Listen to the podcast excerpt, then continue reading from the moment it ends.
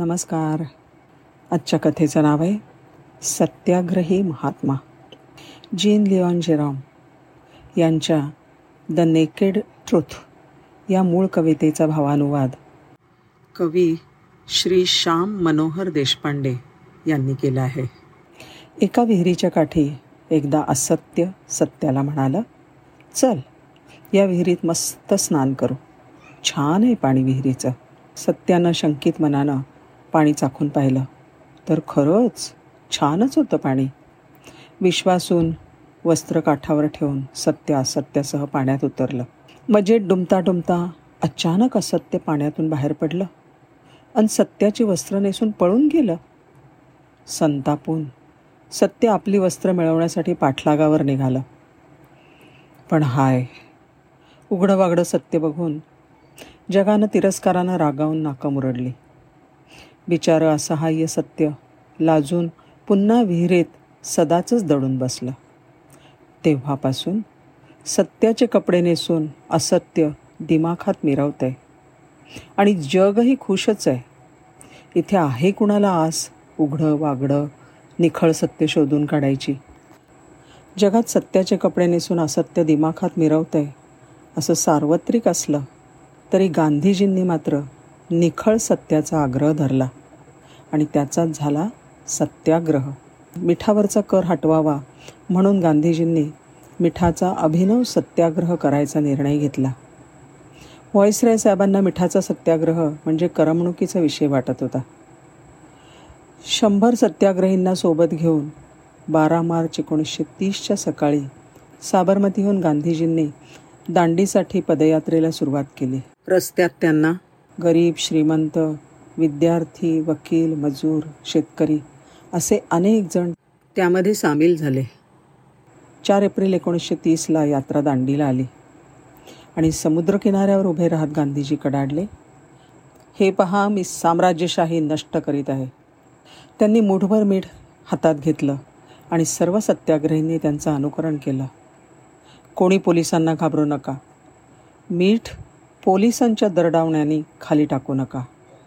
लाठीमार झाला. मुठी रक्तबंबाळ झाल्या. दांडीच्या ह्या कायदेभंगानंतर संपूर्ण देशभर सत्याग्रहाचं लोण पसरलं. तुरुंग सत्याग्रहींनी भरून गेले. मीठ ही लहानशी वस्तू पण त्याला स्वातंत्र्याच्या प्रतीकाचा महान आशय लाभला. सारं जग हा प्रकार पाहून स्तिमित झालं. अहिंसक सत्याग्रहातली शक्ती पाहून दिपलं. आजपर्यंत ब्रिटिशांनी निर्दयीपणे भारतावर राज्य केलं आहे हे गांधींनी जगाच्या निदर्शनास आणलं. दुसरं म्हणजे ताठ मानेने आणि ताठ कण्याने खांद्यावरचं हे पारतंत्र्याचं जोखड आपण भिरकावून देऊ शकतो असा आत्मविश्वास त्यांनी भारतीयांच्यामध्ये निर्माण केला. गांधीजींच्या घरातले संस्कार अतिशय साधे सात्विक आणि सरळ. बारा पंधरा वर्षांच्या कुमार वयामध्ये शरीर सशक्त करण्यासाठी शाकाहारी मोहन मांसाहाराकडे वळला. सुरुवातीला त्याला ते फार अवघड गेलं. पोटामध्ये गेलेलं बकरं बे बे करून केविलवाणं ओरडत आहे असा त्याला भास झाला. पण हळूहळू तो पट्टीचा मांसाहारी बनला. खोटे बोलू लागला चोरी करू लागला चैनीचं व्यसन लागलं. पण आपण घोर अपराध करत आहोत असा आक्रोश त्याचा अंतःकरण करू लागला. माझ्या ह्या अपराधाबद्दल आपण द्याल ती शिक्षा मी निमूटपणे भोगेन. आणि यापुढे असं वर्तन करणार नाही अशी कबुली त्याने वडिलांना लिहून दिली. करमचंद गांधींनी आपल्या क्षीण हातांनी मोहनला कुरवाळलं. त्या प्रेमळ मौनामुळे क्रोधापेक्षा प्रेमात केवढी शक्ती असते याचं दर्शन मोहनला झालं. अहिंसेची ताकद कळली. त्याचं सारं जीवनच उजळून निघालं. गांधीजी इंग्लंडमध्ये बॅरिस्टर झाले. आणि मग बोलावणं आलं म्हणून ते दक्षिण आफ्रिकेला गेले. दर्बन कोर्टामध्ये त्यांना डोक्यावरची पगडी काढून ठेवा असा अपमानास्पद आदेश मिळाला. प्रिटोरियासाठी रेल्वेच्या पहिल्या वर्गाचं तिकीट असूनसुद्धा एका गोऱ्या माणसाने धक्काबुक्की करून रेल्वेच्या डब्यातून खाली उतरून दिलं. काळ्या लोकांबद्दल कमालीचा द्वेष असल्यामुळे त्यांना हॉटेलमध्ये राहण्याची सुद्धा सोय झाली नाही. प्रेसिडेंट क्रुगरच्या घरासमोरून जात असताना तिथल्या गोऱ्या शिपायाने कोणतीही पूर्वसूचना न देता गांधींना लाथ मारून खाली पाडलं. त्यांच्या पोटात गुद्दे लगावले. कारण? कारण काळ्या माणसांना त्या फुटपाथवरून चालण्यास बंदी होती. ह्या साऱ्या अपमान परंपरेतून गांधींनी अन्यायाविरुद्ध स्थानिकांना सहभागी करून सत्याग्रही प्रतिकार केला. ह्या प्रदीर्घ लढ्यानंतर दक्षिण आफ्रिकेत हिंदी लोकांबरोबर अन्यायाचं प्रमाण खूप कमी झालं. गांधींच्या निरोप समारंभाच्या वेळी मौल्यवान भेटी आणि नजराणे यांचा त्यांच्यावर अक्षरशः वर्षाव झाला.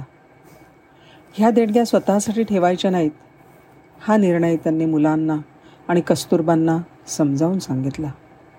पण कस्तुरबा उसळून म्हणाल्या तुम्ही तर कधी आपण होऊन माझी हाऊसमूज केली नाही. मग लोकांनी दिलेलं आपण का स्वीकारायचं नाही? बाकीचं जाऊ द्या. पण हा हार तर मलाच भेट मिळाला आहे गांधीजी म्हणाले अगं पण तो माझ्या कामाबद्दल मिळाला आहे ना. माझ्या कामाबद्दल मिळालेल्या वस्तू मी स्वीकारत नाही. मग तुझा अधिकार ह्याच्यावर कसा पोचतो तुम्ही तुमच्या कामासाठी मला रात्रंदिवस राब राब राबवून घेतलं. त्याचं काय? गांधी म्हणाले हे दागिने परत करण्यामुळेच माझ्या मनाला समाधान मिळणार आहे. आता काय निर्णय घ्यायचा ते तुझं तूच ठरव. कस्तुरबाने त्यांचा हट्ट मागे घेतला. गांधीजी म्हणत be the change you want to see in the society विशुद्ध प्रेम ही गांधीजींची फार मोठी ताकद होती. त्यामुळे गुरुदेव रवींद्रनाथ टागोर महर्षी कर्वे आणि लोकमान्य टिळकांसारख्या विभिन्न विचारांच्या लोकोत्तर माणसांशी त्यांचा स्नेह जुळला. चंपारण्यातल्या निळीच्या मळ्यातल्या मजुरांवर इंग्रज अनन्वित अत्याचार करत होते. इथे त्यांनी भारतातला पहिला सत्याग्रह केला.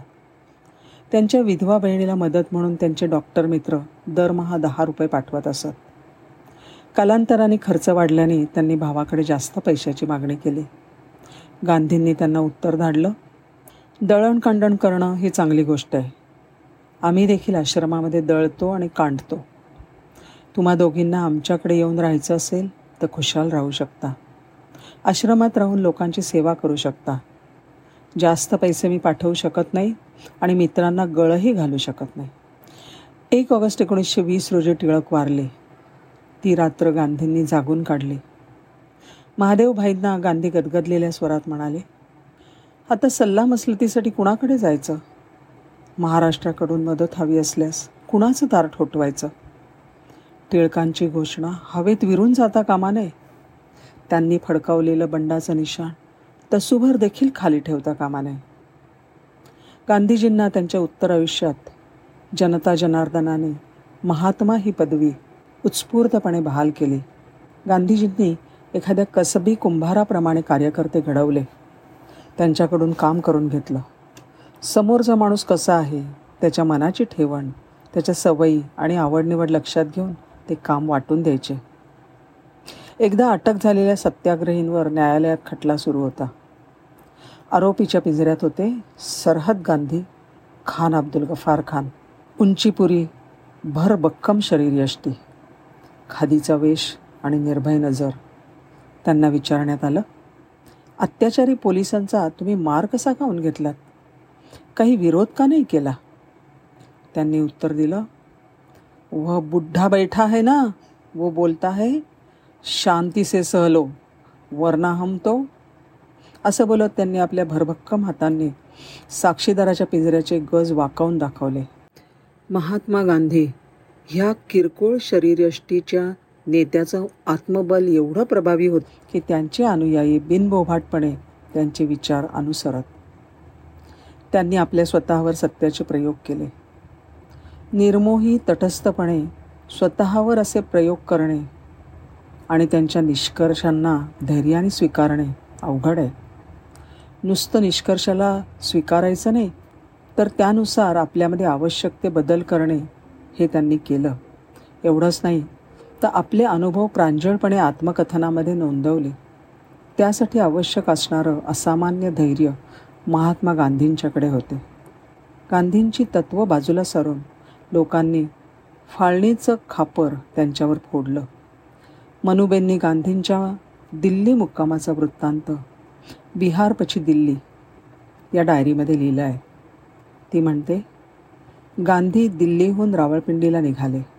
अमृतसर स्टेशनवर खूप मोठा जमाव जमला होता. ती गर्दी चिरत काही तरुण त्वेषाने पुढे आले आणि घोषणा देऊ लागले Gandhi go back go back Gandhi go back गांधींनी डोळे गच्च मिटून घेतले. शून्यवत झाले. हताश नि पराभूत. काळाच्या पुढे विचार असलेल्या या नेत्याच्या पदरी असा अनादर तिरस्कार अवहेलना व उपेक्षा आली. इंग्रजीमध्ये एक भेदक सुभाषित आहे. God creates good men and then forgets about them गांधींच्या बाबतीत असं झालं आहे राष्ट्रपिता महात्मा गांधींना शतशः प्रणाम. या लेखासाठी वापरलेले संदर्भ गांधी उद्यासाठी. संपादक दिलीप कुलकर्णी. महात्मा गांधी जीवन आणि कार्यकाळ. मूळ लेखक लुई फिशर. अनुवाद वी. रा. जोगळेकर. संस्कार शिदोरी राष्ट्रपिता महात्मा गांधी लेखक अनिल गोडबोले. आणि राष्ट्रपिता गांधी लेखक राजा मंगळवेडेकर. धन्यवाद.